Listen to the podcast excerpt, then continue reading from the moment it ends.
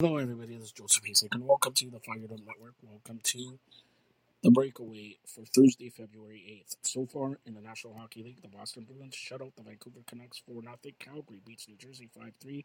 Philadelphia 4, Winnipeg 1. Florida doubles up on Washington 4 2. And Carolina beats Colorado 5 2. The end of second, New York Islanders 6, Tampa 2. The end of one, Vegas leads Arizona 3 1.